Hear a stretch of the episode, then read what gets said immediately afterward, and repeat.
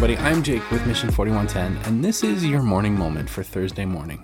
Today is Maundy, Thursday, and on Maundy, Thursday, we observe Jesus' Last Supper. A lot of places do a Seder dinner, and it's the basis for the Passover meal that Jesus and his disciples would have eaten on that Maundy, Thursday evening on the week of Holy Week.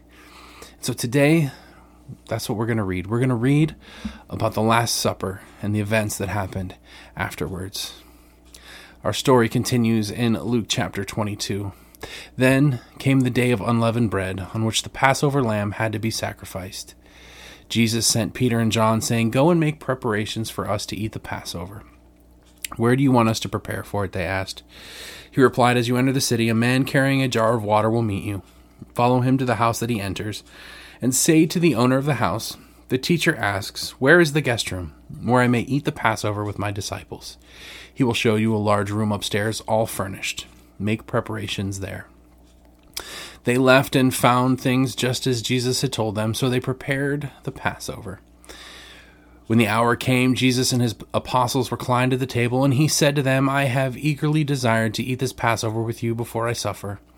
For I tell you, I will not eat it again until it finds fulfillment in the kingdom of God. After taking the cup, he gave thanks and said, Take this and divide it among you, for I tell you, I will not drink again from the fruit of the vine until the kingdom of God comes. And he took bread, gave thanks, and broke it, and gave it to them, saying, This is my body, given for you.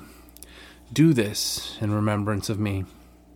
In the same way, after the supper, he took the cup, saying, This cup is the new covenant in my blood, which is poured out for you. But the hand of him who is going to betray me is with mine on the table. So the Son of Man will go as it has been decreed, but woe to the man who betrays him. They began to question among themselves which one of them it might be who do who would do this. A dispute arose among them as to which of them was considered to be greatest.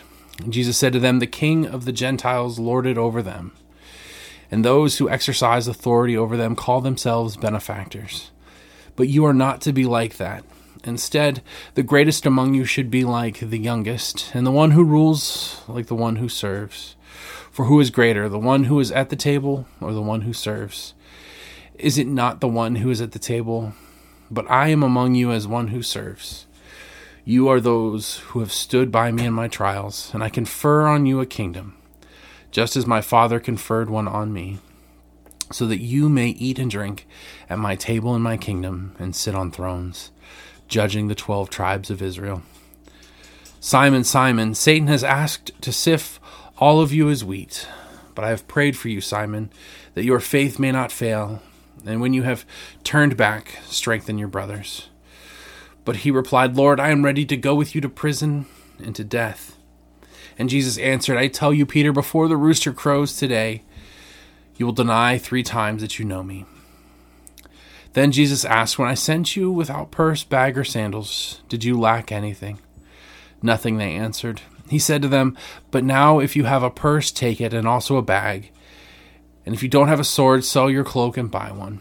It was it is written, and he was numbered with the transgressors, and I tell you that this must be fulfilled in me. Yet what is written about me is reaching its fulfillment. The disciples said, See, Lord, here are two swords. That's enough, he replied. Jesus went out as usual to the Mount of Olives, and his disciples followed him. On reaching the place, he said to them, Pray that you will not fall into temptation. He withdrew about a stone's throw beyond them, knelt down, and prayed. Father, if you are willing, take this cup from me. Yet not my will, but yours be done. An angel from heaven appeared to him and strengthened him, and being in anguish, he prayed more earnestly, and his sweat was like drops of blood falling to the ground. When he rose from prayer and went back to the disciples, he found them asleep, exhausted from sorrow. Why are you sleeping? He asked them. Get up and pray, so that you will not fall into temptation. While he was still speaking, a crowd came up, and the man who was called Judas, one of the twelve, was leading them. He approached Jesus to kiss him, but Jesus asked him, Judas, are you betraying the Son of Man with a kiss? When Jesus' followers saw what was going to happen, they said, Lord, should we strike with our swords?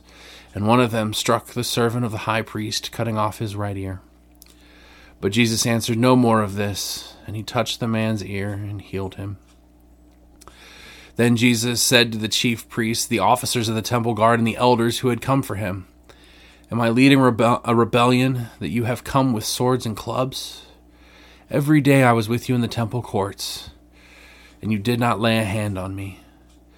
But this is your hour when darkness reigns.